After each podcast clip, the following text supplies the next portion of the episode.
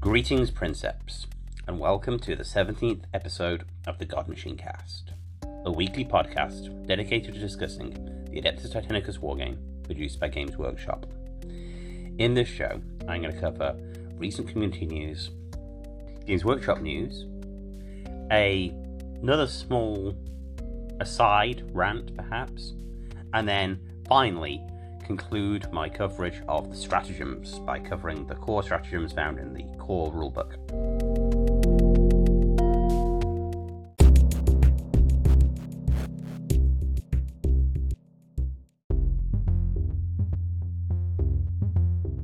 But before all that, podcast news. Um, keeping it quick this week, um, please join me on my Facebook and Twitter account. The Twitter account is at Cast Engine. I'm attempting to do almost daily updates at the moment on both Twitter and Facebook. At the moment, they've both been about the same content, but here in the next week or two, the content will differ. Uh, the Twitter is going to concentrate mostly on pictures of my models, both Titanicus and unrelated. The Facebook page is going to move into covering small articles and thoughts I'm having about many of the Titanicus projects I'm working on. Some of those posts will also be included on the Twitter feed. Additionally, as always, can you recommend this podcast to your friends? Leave reviews on Facebook and your podcasting app of choice, and uh, share my media where you can. Uh, all of it gets my message out and helps build a larger community, and that's a good thing.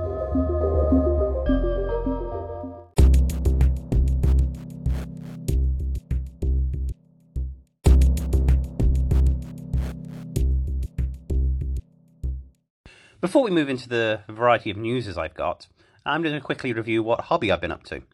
I've actually done a fair bit this week. Uh, basically, I've almost finished the Warbringer. Uh, last night, I was able to finish putting the second coat of the metallics on the main body.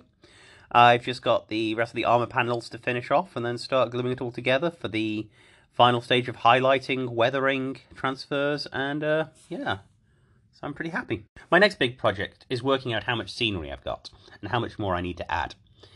Um, for a couple of reasons I'll discuss here in a minute. Um, it looks like I'm going to have a couple of events coming up that I'm going to have to provide the scenery for.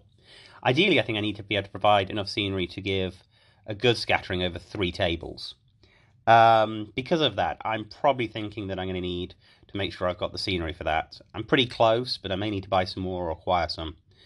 Um, but I'll talk about that here in a minute. There's a community question that leads directly to this. But yeah, so once the Warbringer's finished, I'm going to start painting another scenery piece or two. Uh, get those knocked out before I work on the next item.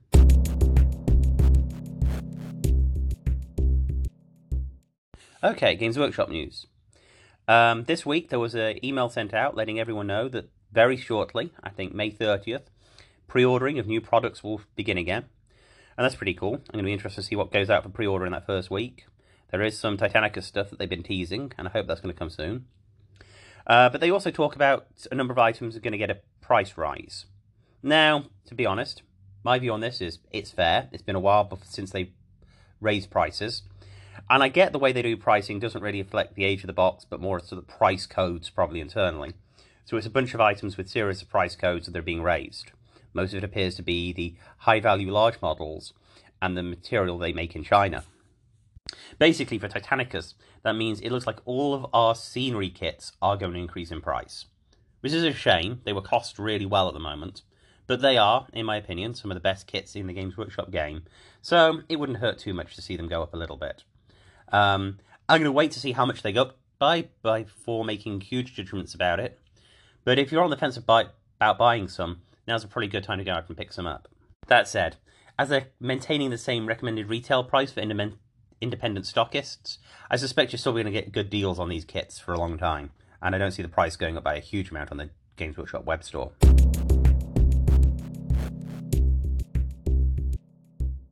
Okay, community news. Well, it appears that life is starting to reappear in our community. People are starting to poke their heads out of their homes and look around to see if it's safe out. I think in many cases this is a little too early, but in some areas it's okay. And I definitely think it's about now we can start planning for where we're going to be in another four months, you know, August, September onwards. So, as such, I've started tentatively planning some events for August and September. Uh, in August, I'm planning a event for some close friends uh, here in Oklahoma, And then in September, I started a conversation with the guys who run the Iron Halo event. This has been a really cool 40k tournament held up in Bartlesville, Oklahoma, uh, which is just north of Tulsa. Um, hopefully, uh, I'm going to be able to squeeze a one day event into their space. Um, I'm currently trying to work out the number of tables I would need, aka the number of players. So at this point, as it's all really up in the air about what I'm doing, what the nature of the event is, um, I would really like to know who would be interested in attending. Now, I'm asking some of my friends locally, but yeah, if you're a listener to this podcast and you want to travel in to play a one day event, uh, let me know. Um, that way I can gauge interest and gauge the amount of space I'm going to need. And, well, the amount of terrain. Um, I was thinking in my head that I was going to try and work out a one day campaign to run. Uh, I've got some ideas, as I mentioned in the last episode. And I think I'd be able to cram a like three round event in. Two smaller games and then one larger game at the end of the day. Uh, or maybe just three smaller skirmish games. I don't know. I need to sort of sit down and think about it. So that's uh, my news. Uh, if you happen to be running your own event, uh, let me know and I'll gladly advertise it for you. I know people are probably still where I am, being very hesitant to see how things fall, and I understand that. Uh, I'm very interested in hearing about other events that are travelable from my home in Oklahoma. I really want to get some games in. Um, but yeah, I'm intending to wait a, at least a few more months to see how the things fall. But planning can start now. Planning is good.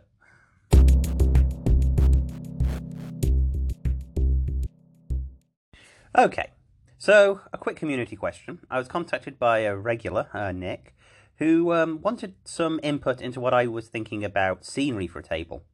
Uh, he's looking at designing some himself and, uh, you know, wanted some opinions from me. So I'm going to quickly touch on some ideas that I've been knocking around in my head, um, and I hope it helps Nick.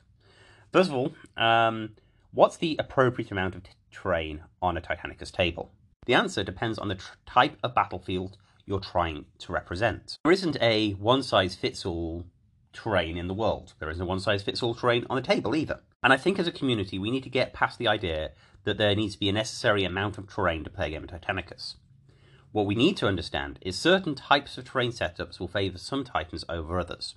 And perhaps in larger events, like the ones I'm starting to run around in my head, or in a gaming club, you should provide a variety of different styles of table. Now, in the campaign sections in both Shadow and Iron and Titandeath, uh, the amount of terrain on the table is talked about as being a factor in the terrain you're fighting over. For example, the Shadow and Iron book talks about uh, the type of terrain you'd find depending on what type of planet you're fighting on. A Forge World, for example, has dense terrain. An Agri World has basically an open board. And it talks about, in a section, what that their sort of dense, rugged, and open means. Um, open terrain only consider, uh, includes a scattering of light scenery. Rugged terrain has a balance of scenery, and dense terrain has lots of scenery, creating a battlefield with lots of blocking terrain. Sadly, the book doesn't give any real definitions to what it means to be light or blocking. So, I think I can put some definition to it, or at least what I think the definition should be in my mind. Light terrain should be terrain that will get in the way of movement, so dangerous terrain, difficult terrain, and provide cover, so minuses to hit, for knights and maybe warhounds. Um, there shouldn't be any scenery that can really block line of sight to a warlord, uh, or block line of sight from a warlord. Though with the smaller bits of scenery, knights and warhounds will be able to hide from them, which is the balance you've got to strike. At this time, Games Workshop really doesn't make any good scenery for this scale. A lot of the scenery they make want to be, wants to be a bit bigger. Perhaps the Sector Mechanicus stuff is fairly small, but it really falls into the rugged category in my mind. I need to sit down and think about how I would make scenery for this particular scale. Um, I don't have actually any strong ideas at the moment, and it's something I want to work on. I just got to pick the type of open scenery I'm going to make first. Um, an agri world sounds cool. Um, I've always wanted to make some fields of corn and stuff uh, out of like um, brushes and things, and I'm sure I could do something, and it'd look pretty cool if done right. But I've had some thoughts about how I could make um, woods and such. I wouldn't necessarily model every tree, but sort of model an area of trees, focusing on the canopy and around the edge where the trees break. Um, but that probably requires 3D printing or something. Um, but it'd look cool if it could be done. The next scale up is rugged, and in that scale, you want to be have one or two pieces of scenery that will block completely a warlord. But again, then it should be majority of medium-sized scenery that will kind of give cover to uh, a reaver. Light urban terrain would work, as would Sector Mechanicus if you built the silos into a couple of really big lumps. But I actually think uh, the classic uh, polystyrene hills work really well for this level. You can create some nice blocking scenery, L-shaped uh, cliff faces that you have to climb over. Um, that will really make some interesting scenery to fight over. It's probably similar what I'm going to end up doing. Rocky escarpments and the like. But still, at this terrain level, you should be looking at plenty of open fire lanes for the largest titans. Um, this one's all about balance, it's the midpoint. And then finally, you have the dense terrains. These are your city fights, your industrial wasteland, and the stuff that looks much more evocative on the table, to be honest. This is the train level a lot of people are sort of fighting to get to, where warlords have to really walk around to get some good fire lanes. Um, yeah, and it's good, but I think you can make most of the scenery out of the um, current scenery available by Games Workshop. Uh, and if I was looking at making my own scenery set, like uh, Nick is doing, I probably would be looking away from a dense scenery type. So going back to Nick's core question, what sort of scenery should he make? I think if I was going to sit down and design my own table and try and do something unique, I would either do something that could represent a sort of open table, which in Shadow of Iron is the research worlds, the agri worlds, or the ravaged worlds. And finally, um, the rugged worlds are the knight worlds and the war worlds. So you're looking at some pretty impressive pieces of fortification, really, or other sort of larger agri material, I suppose. In the future, I'm going to do a full episode talking about terrain. Um, I definitely think it's one of those big things we need to talk about more in the game. Um, there is a push, at least in my gaming group, and I know in other places, um, to have tables with a lot of scenery on them. And I think the game's designed to be played in many conditions, and um, I think especially when we look towards events, um, we need to have a variety of tables with a variety of terrain amounts. Um, that's what I'm going to endeavor to do when I run events.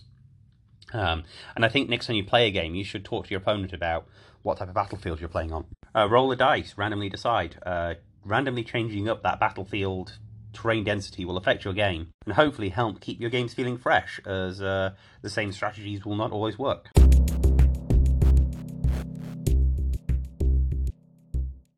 Okay, the final segment before I get on to the actual main topic. So, on my Facebook page in the last week, there has been a very interesting conversation. I've been posting up some pictures of my models, some Titanicus, some not. And the other day I posted up a model that was not one of my Titanicus Titans. It was one of the knights I'd finished my Iron Warriors army back in like 2014.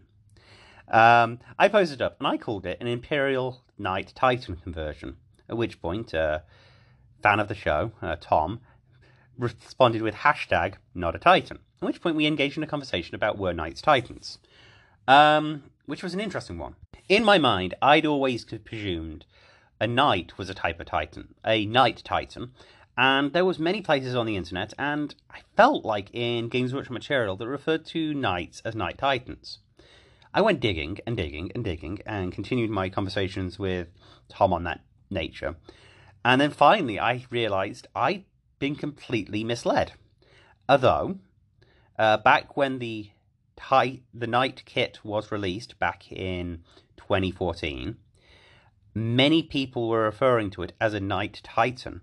It was never the official designation from Games Workshop, uh, despite the fact that half the online shops uh, out there referred to the box set as the Knight Titan box set.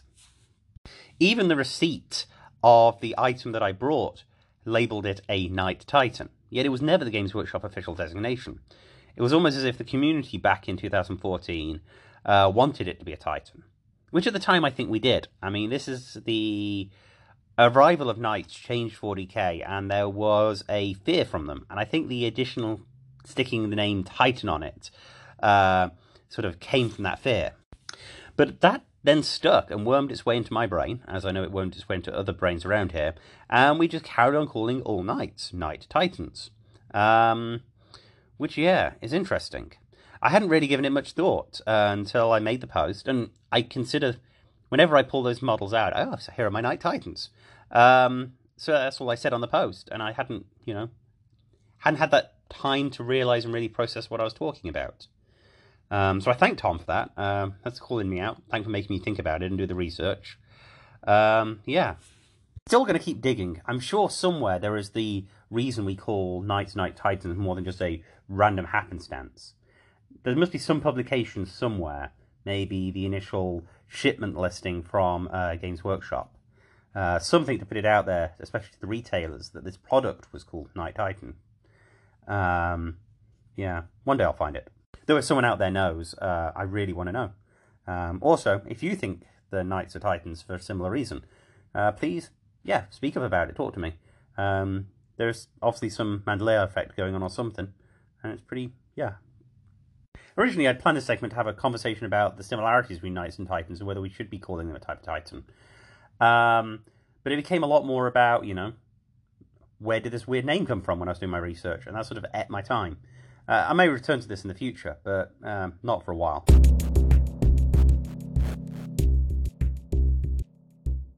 Okay, so now we're going to move to the main section of the show, which is going to be a conversation about the stratagems in the core rulebook. Once I've covered these, I will try and tie all the stratagem episodes up into a bow uh, for my final conclusions.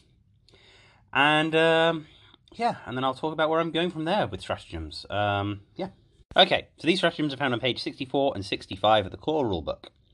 Uh, there's an opening paragraph talking about that it takes more than weapons to win a battle, and the stratagems represent the other elements Princeps Senioris used to bring bear to war.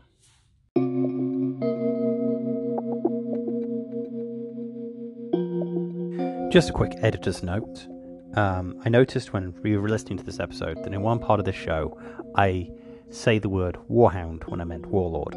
It's quite clear what I meant uh, in that section. Uh, so when you hear it, uh, just understand that it's the Warlord is worth five points.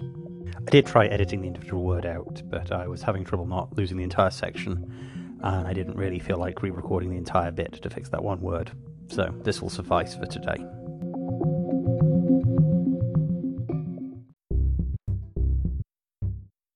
So, the first stratagem I'm going to talk about today is Noble Sacrifice. It is a one point stratagem and it is a tricks and tactics. So, with this stratagem, you can only be used on a Titan that has been structurally compromised.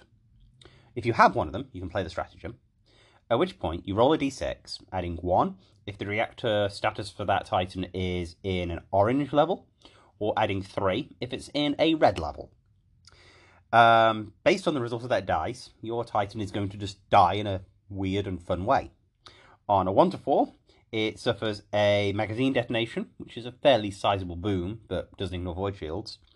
And a 5 to 6, as in the will be the result of a catastrophic meltdown. Yeah, um, that's pretty cool. Uh, if you've got a Titan that's in the red and structurally compromised right by a pile of enemy Titans, you can basically guarantee a really big explosion. And we've all seen the cases where one catastrophically melting down Titan takes out another two or three around it. So this isn't bad for one point, though there is a downside. At the end of the battle, you will lose a number of victory points equal to the Titan scale. And that's my problem with this stratagem. It would be really fun if you didn't have to pay a victory point penalty. But I think it's one you keep in your back pocket occasionally. Uh, it's not a card I take much. Um, if I'm going to play a card that means that I'm going to go up with a big explosion, there are better versions. Um, the Loyalists have the good two point version from um, Shadow and Iron, and there are a couple other variants that allow you to explode better when you do. So the next stratagem is Outflank. It doesn't have a standard cost. This stratagem is played when you're deployed. Basically, when you deploy a Titan using the Outflank stratagem, you place it in reserve. The Titan then comes on on one of the sides of the battlefield following the rules in the core book. It's kind of complicated and I'm not going to read them all here. But basically, it shows up during the second round of the game, which is pretty cool. The cost for this stratagem is half of the Titan's scale rounded down. So, 5 for a Warhound, 4 for a Reaver, 3 for a Warhound. Can also be used on a Banner of Knights, which is a single point for a banner of um, Questoris or two points for a Banner Cerastus, uh, which is where this stratagem really shines. Outflanking unit of knights um, is really good. um, making them appear in the enemy's backline is priceless. That said, you are trading an activation in the first turn for this stratagem, which has its own flaws. So it's not a strategy you enter lightly. This is one you're already planning on taking when building your list. There are plenty of Legios that make really good use of this stratagem. Uh, Legio Audax especially. Uh, I know I'm looking at that for next week. And the Outflank stratagem is one I really like running with them. Um, it works very well with our ambushing styles and allows you to bring reinforcements in. Due to the way the rules work, uh, there's a great psychological element to this stratagem. You sort of let your opponent know which flank they're coming, the Titans are coming in from, so they have time to react. But you know, a four foot flank is still pretty long, so there's still a lot of ways to push an opponent out of line. Um, yeah, overall, it's really fun. At some point, I'm going to pay the five points my entire stratagem to be outflanking a warlord. Uh, I think it'd be hilarious. Um, yeah. So, next stratagem is a two point stratagem called Sabotage. You play the stratagem at the start of any phase. That's not just strategy phases, that means shooting phase or the movement phase. Uh, immediately after you play the stratagem, uh, you pick a unit and then you remove that unit's current order, if any. Uh, you then literally roll an order dice. The unit immediately takes the order shown. Uh, if the order cannot be issued, uh, you re-roll. But there aren't that many cases where you can't issue an order to a unit. Uh, knights, mostly. This is a really interesting stratagem. For two points, it's probably too much, but it's a really fun way to um, throw a spanner in enemies' plans. Uh, they have a Titan that's planning on, you know, full striding again. Eh, just roll the dice. Um, you have a Titan who's planning on firing first. Roll the dice. In all likelihood, they will not be firing again. Uh, at least firing first. Um, they may do something, you know, actively harmful. Full stride, charge. Probably not great on a Titan that was aiming to fire first. Uh, I mean, occasionally you're going to get shut down, which is even better. Um, but most of the time, you're just basically going to disrupt the enemy's plans for a turn. Overall, I like it, but as I said at the start, the two points for this is kind of steep. It's one use, and there are better stratagems. Um, that said, given the fear of the shutdown order, it really cannot be played as a one-point stratagem. Um, rolling this up and shutting down an enemy titan is definitely worth the two points, even if the chance is on the unlikelier side. Well, there's a one in six chance, but still. Next up is thermal mines, the classic two-point stratagem that I'm sure everyone's tried using at some point. Basically, this stratagem is played immediately after an enemy unit finishes moving. Uh, that unit then suffers D3 strength 10 hits to its legs if it's a Titans. It automatically bypasses shield saves. And notice it says shield saves, not just uh, void shields, which means even knights do not get their ion shield save against this stratagem. I know at strength 10 many knight units won't be getting a save anyway, but this does stop the Cerastus Ion Gauntlet from giving them the plus 1. Overall, this is a really effective stratagem. Sure, D3 strength 10 hits may be a 1 strength 10 hit, but you're going to get lucky occasionally and roll the 3 strength 10 hits to the legs and really hurt someone. Uh, there's a good chance of crippling a Titan pretty quickly, and I've seen it do a lot of damage to enemy Titans. Um, yeah, overall, it's really good fun. It's well worth it, two points, and probably the stratagem I sort of mark as the upper limit of a two point stratagem. Um, this is the, about the effectiveness you want to be getting from two stratagem points. On a similar note, we then move to the Voidbreaker Shield. Uh, this stratagem is played like the Thermal Mines immediately after an enemy unit has finished moving. Uh, but it can only be used against a target with Void Shields, so not Knights. Basically, when the enemy's finished moving, you roll a d6. On a 2 or more, the opposing player must make a number of shield saves equal to the number you just rolled on that d6. If you rolled a 1, no effect, but you can use the stratagem a second time. This is sort of the other side of the coin. Whereas Thermal Mine is the highest power I'd give to someone with a two point stratagem, this is the lowest. Uh, I mean, it's worth the two points. You have the capacity of stripping six shields, which will make most Titans shieldless. But there are issues. One, it doesn't stop a Titan going voids to full, and making 60 plus saves isn't unheard of.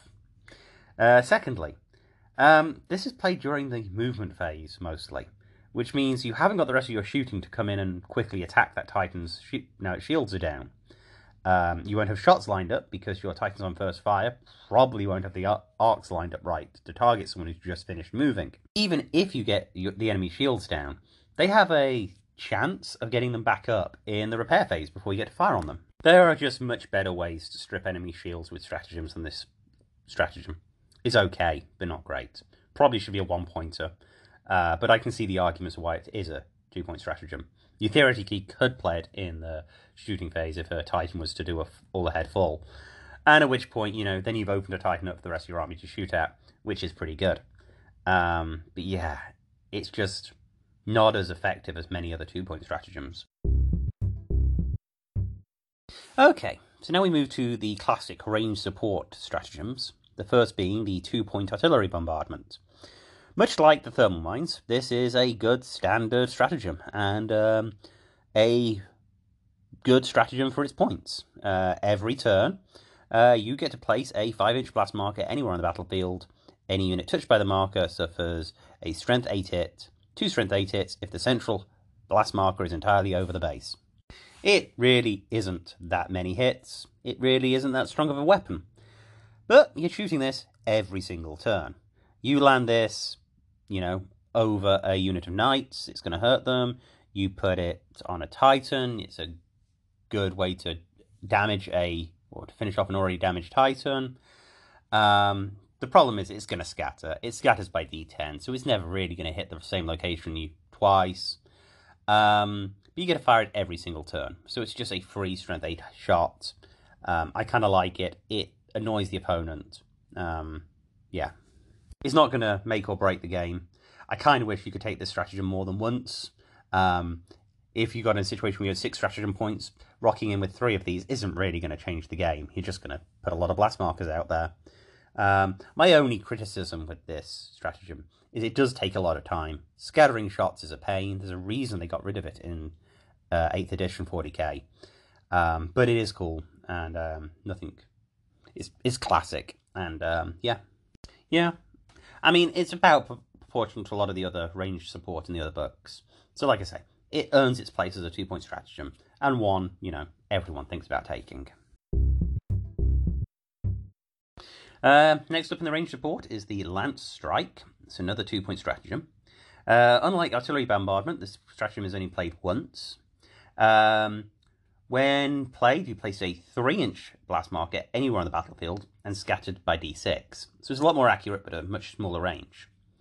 Any unit touched by the uh, marker takes d3 strength 10 hits, or 2d3 strength 10 hits if the central hole of the black marker is entirely over its base. This stratagem is a great way to make knight banners disappear, uh, to completely destroy a titan that has had its shields down.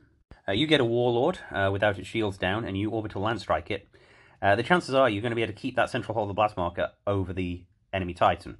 And you're doing 2d3 strength 10 hits. That's in all likelihood going to be about 4 strength 10 hits to a random location, which is going to really hurt the Warlord. Uh, there's just no way around it. Definitely worth the 2 points. But it's also a stratagem you need to keep in your back card. There is going to be an impulse to play it the first turn and blow up a Titan. Um, no, it's really an end game stratagem. Uh, when you're starting to run out of Titans to use the kill shots, this is a great way to play it. Just, yeah, hold on to it. It's worth its weight in gold near the end of the game. So then we get the one point stratagem Blind Barrage. Uh, you pick any unit on the battlefield, friend or foe, and uh, basically, for the duration of that one round, any attacks that target it or are made by it suffer a minus two penalty to hit for the duration of the round. This is a really interesting stratagem. It's a great way to you to provide cover for your own Titan if they're needing to pull out an emergency repair and you aren't planning on shooting with them. Uh, but it's also a fun way to block the enemy Titan that was just lining up for the kill shot, uh, or even a charging Titan. I mean, it's to hit. It's not shooting attacks. It's also close combat attacks. So you can throw a penalty on that, you know, close combat warlord before it finally gets into your line, which is a really good way to annoy your opponent. I really enjoy this stratagem. Uh, it is one point. It can go on nearly any list. It is a regular one I take. Um, the fact that I can use it to protect my titans or hamper the enemy titans means I always find a use for it in a game. Um, in my opinion, it is one of the best stratagems in the game, hands down. Uh, its utilitarian nature is just fantastic. And uh, they're the core stratagems of the book. Uh, we have the battlefield assets, which I'm going to cover here in a second, and the tertiary objectives, which, again, like all the other tertiary objectives in the other books, I'm going to cover in a future show. Uh, the tertiary objectives, although they use stratagem points, are used in match play to score additional victory points, and I'm going to address them when I start talking about the actual match play rules. Any conversation about victory points needs to be done together, so I'll do it then. So then, yes, we have the battlefield assets. Battlefield assets are represented on the table as miniatures, and you purchase them using stratagem points at the start of the game. Battlefield assets have their own rules about how to shoot them and how to destroy them. Uh, they're in the book, and you can read them if you care about that. Uh, basically, you place them in the game in your own deployment zone, unless otherwise stated, and they'll give you a series of effects for having them, and you can sort of play the card every turn where possible. The first one of these is the Command Bastion. It is a one point asset. Basically, if you fail an order and you have a Titan within 18 inches of Command Bastion, you can issue another order. You only get one more order to be issued after you fail the command check, uh, but is better than nothing. And if you have a backline warlord that you know is going to pass, uh, you can put it next to the command bastion and basically sit it there and allow the rest of your units to activate their orders. And if they fail, no biggie, you're going to get your free one to allow you to uh, roll him anyway. It's not bad for one point. The next asset is the Apocalypse Missile Strongpoint. Um, this is a fun one. In the Enact Stratagems step of the strategy phase, you activate this uh, unit at which point it can fire a Apocalypse missile battery at anywhere on the table. Um, the Strongpoint has a ballistic skill of 4 plus and a 360 firing arc, so it's kind of fun, especially as it has barrage. Basically, pick an enemy unit and throw four dice at them. I love putting this in a little bit of area terrain where I can get a little bit of a additional minus to hit to it, and um, just start picking off enemy titans. Um, it's never going to destroy an enemy titan, but you may force them to lose a shield or two, which is okay. Now, as I said earlier with the Voidbreaker shields, stripping shields in the stratagem phase has its downsides. They are going to repair it.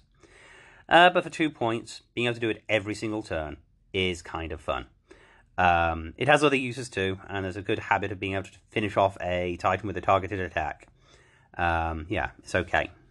The key with this one is its range. With a range of 120 inches, you can shoot at anything on the battlefield. It is barrage, so you can shoot at anything with an additional minus penalty. Uh, and the chances are you be able to see them. Uh, there is another stratagem that you to put forward observers out, which is really fun. I mean, just use all your stratagem points for a trick just to be able to drop apocalypse missile launchers on people. But yeah, I like it. Uh, next up is the plasma generator. It's a one point asset. Basically, if you have a Titan within one inch of a plasma generator, instead of activating in the movement phase and moving or shooting, uh, you can declare you are drawing plasma from the plasma generator, and you can lower your reactor level by D3. this isn't as good as it sounds on paper. I mean, on paper, it looks like a way to reduce your heat, but it just doesn't work. Uh, you're skipping an activation, which is never great. I mean, you aren't skipping it, you have to activate the Titan to pull the trick off but you aren't moving, you aren't repositioning yourself, you aren't taking the uh, first fire shot, um, and you've got to be within one inches of it. So it's not like you've suddenly got a hot titan, you can get it over there to fix it. Um, if the range of it was longer, sure, it'd be probably a little better. But generally, the titans I want to quickly drain heat from are my warhounds, and they are going to be nowhere near my t- table edge when I need the heat drain from them. Um, it's just a weird, weird unit, and I don't really like it. Um, definitely not that great. So next up is the macro cannon battery. It's a two-point asset, and in the next stratagem step of the strategy phase, the only player can make an attack with the macro cannon. Uh, it has a pretty small profile. Uh, short range 12 inches, long range 24, minus 1 at long range. It shoots with 2 dice, but it is strength 10 in ordnance, which is pretty impressive. Um, yeah, I kind of like it. I mean, it's a little gun, um, the enemy has to get pretty close, but when they get into your deployment zone, um, you can really start hitting them with it. I have killed a fair few titans with my battlefield asset. Um, it fires in the stratagem phase, so it's a good way to pick off an enemy titan that's been crippled before they get around to making a repair roll.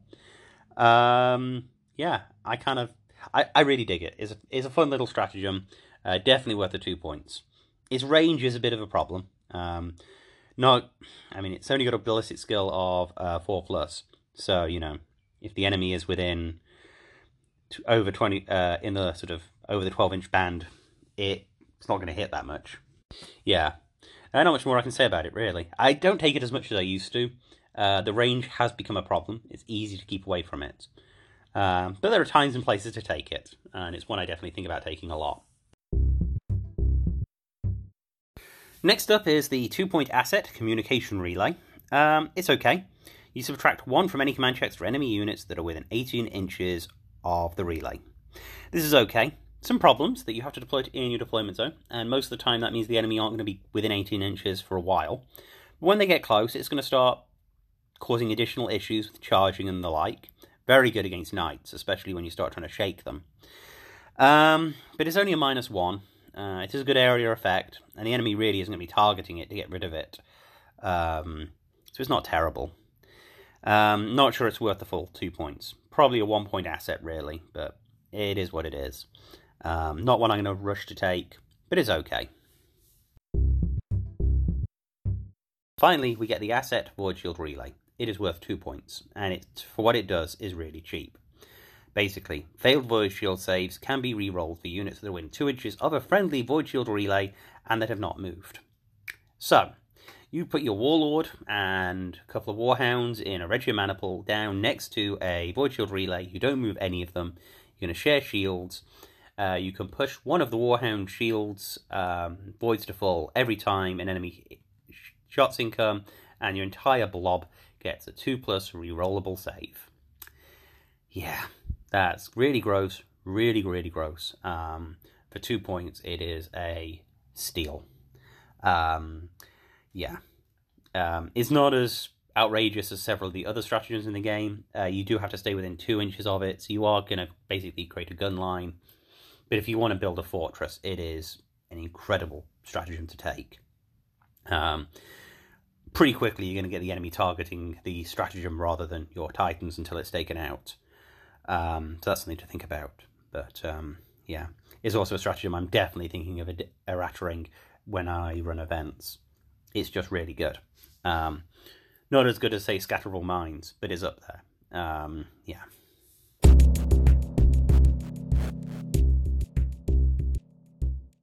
And that's it. They are the stratagems in the core book, the stratagems we all got to know and love before the supplements started coming out. Um, they're probably the stratagems you've all used the most, because they are the ones in the core book and the ones everyone's got cards for if they brought the core rule box. Um, yeah, I like them all. There aren't that many bad ones. I mean, I think the Plasma Generator and um, Voidbreaker Shields are probably the worst, but every other stratagem has a good place to use it. Um, I've used them all. I like them all. Um, there definitely are some outstanding stratagems amongst them. Thermal Mines, Void Shield Relay, Blind Barrage are all really good. Um, but I think people should be paying attention to stratagems like Sabotage a bit. It has a place in the game, and it's pretty good. Overall, these stratagems are pretty well balanced. They definitely were the stratagems being used when the game was being tested. They all add something to the game and don't really detract a huge amount. And in a standard game of Titanicus, these are the stratagems I would let anyone take with no additional worry. Um, in some campaigns, there are some conversations about unlocking stratagems, and I think that's a pretty cool idea. But these stratagems should be the core of any uh, Princeps hand. Um, yeah. And that's it. I've covered all the stratagems. Um, well, have I? Yeah, there was that one other stratagem that was released in White Dwarf. So I probably should take a moment to talk about it. So, this Christmas, there was a gift set of cards put out in the White Dwarf. Uh, one of those cards was for Titanicus. It was a tricks and tactics stratagem called the Miracle of Mars, and it is worth three points. This card has some pretty clunky rules. For a start, you play the stratagem at the start of the damage control phase and you play the card next to a Titan. The Titan then re- the card then remains there next to the Titan's command terminal, but at any point uh, you then can play the card and uh, call the Titan's reactor.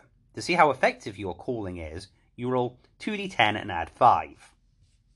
Yeah, and then based on that number, different things could happen. On a 7 to 15, you reduce the reactor by d3. From a 16 to 24, you reduce it by d6, and a result of 25 or more, the reactor tracker is moved to its leftmost hole. Yeah, this stratagem is really, really bizarre.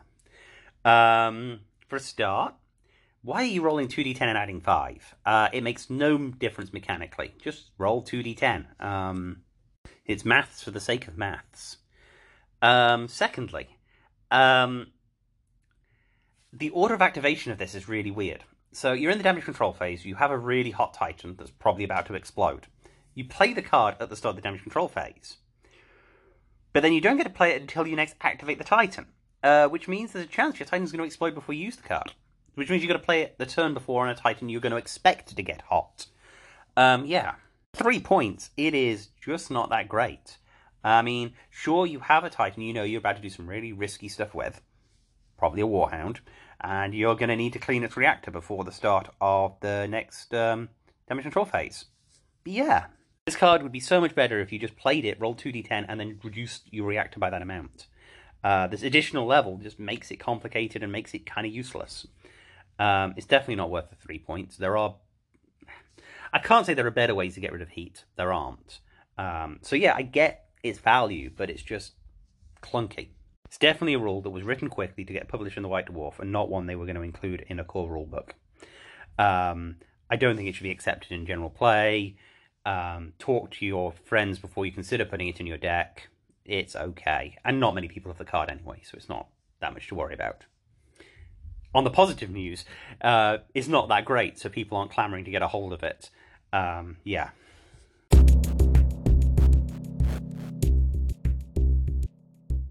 So, with that, uh, we're finally through with all the stratagems that are available at this time. I'm sure it will change with the next book, uh, they always seem to, but here we are. So, what do I think? Well, I think we have some serious um, stratagem bloat. I'm actually not looking forward to adding more stratagems to the game. Um, I think we said we're around 70 is the amount I counted, and it's taken me four episodes to cover them all. Uh, I mean, and I haven't really spent that much time talking about them. I haven't even started talking about the ideas of how you can play two stratagems together to create unusual effects. Let alone the Legio Pacific stratagems or the stratagems being played by the um, Knight Houses, which I will get around to at one point, but that's going to be in the future all in all, um, I kind of like stratagems. Um, they do add something to the game, and more I've read upon them, more I want to see them included in every game I play. Um, they do add variation to the game that otherwise could be pretty stale. I mean, we only have four types of Titans, and they only have a select number of weapons. So they add a unique flavoring you can throw into any game that will create some unusual games. The stratagems do a great many things. Uh, they introduce a lot of parts that would be in a sort of epic game if we were to play that level. Um, they keep the focus of the game on the Titans uh, without making it seem that the other parts of the war aren't going on.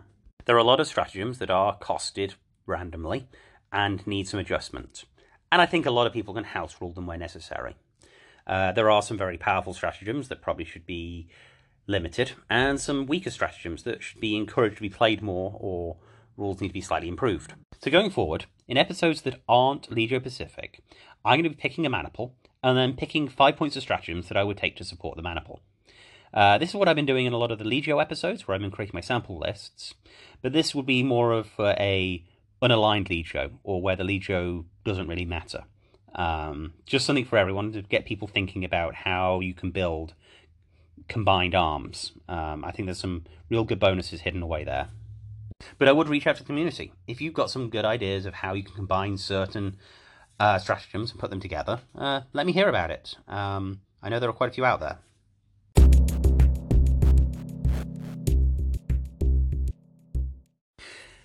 That said, one thing I want to touch on before we close is that many times through these stratagem episodes, I've been talking about I would include that in my top 20 stratagems, and I'd take that in my deck. Uh, as I mentioned in my first stratagem episode, one solution I have for stratagem bloat is people pre-choosing a deck of stratagems and then randomly drawing a couple of cards for those stratagems at the start of the game. So the question is, what stratagems would I take in my deck? So I quickly strapped down and wrote my top 20 stratagems. Um, yeah. Okay, so these are going to be a number of stratagems that are for everyone, and then a couple of loyalist and traitor stratagems. And these are presented in no particular order. Okay, so starting at the top, the first stratagem I would take in my deck are the Quake Shells. Simple artillery strike, some fun effects. This would be followed by the augmented servitor clades. Uh, bonuses on repair are always good. Uh, following this is the veteran princeps. Again, command checks. Quick modification to my Titan, really good. Uh, I then have both types of mines, shock and thermal, both really useful to have in my deck. Uh, then there'll be Blind Barrage from the core set, as I mentioned today. It's just really good fun. Uh, multi-use utilitarian, always fun to have around. Then we have a pair of battlefield assets, the macro cannon and the apocalypse missile launcher. Uh, out of all the battlefield assets, I like these the most. They get the most use, and it's always good to have a second weapon on the table. Speaking of weapons, the experimental weapon and overcharged cannon cards are both always fun to have. Uh, again, giving my Titans a slight subtle upgrade is really good. And finally, for the stratagems that either side can take, uh, the Cursed Earth stratagem is just good fun. This one's in here because it's good fun, not because it's strategically great, but it's one I usually like taking anyway, so it's going to make my top 20. Then, if I was playing a traitor, I would probably look at these stratagems. Uh, Profane Blessing, because rerolls are fun. Aetheltheric Infusion, because it's really fun to be able to repair a Titan, even if there's a chance it's going to blow up. Uh, Warmaster's Portion, again, rerolls and pluses are always beneficial. And Bloodthirsty, because if I'm playing traitors, I'm probably going to be playing a Khornate Legion, I just want to get in close. On the other side of things, if I was playing a Loyalist Legion, which is what I do most of the time, uh, I like the idea of the Iron Resolve stratagem. Um, just being able to automatically pass a command check is useful. Um, the weapons to full stratagem is also really good when you've got a Titan that's in a clinch and it's probably going to die anyway. Uh, long retreat is, you know, it's the Corsair maniple, and I can't say anything more about that. It is great. And finally, the Endurance of Terror because there are some times I just want my Titans to keep on the table that little bit longer. There we have it. Uh, what my deck of 20 would look like. I mean, really, it's going to be a deck of 16 because four of the cards I can't take in the same deck. But yeah, you get them. You get the basics. Uh, I also said fun far too much, but I do find Titanicus a great deal of fun. So yeah, have fun. Um, right. I think we'll move on to close the show out.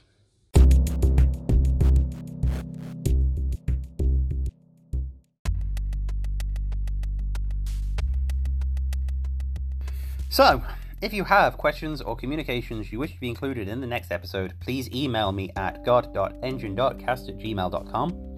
You can reach out to me through Facebook. I'm the God Engine on Facebook. I've got a Facebook page. Or you can message me through Twitter now. I am at Cast Engine. Uh, going to be tweeting and posting up on Facebook as much as I can. Uh, probably post once a day to try and build this community. Um, Next week's show is going to cover the much anticipated and much requested Legio Audax, the Ember Wolves. Uh, I'm going to be reading up the necessary stuff and getting that out in about a week. Uh, yeah. So until then, I wish you all well and good fortune.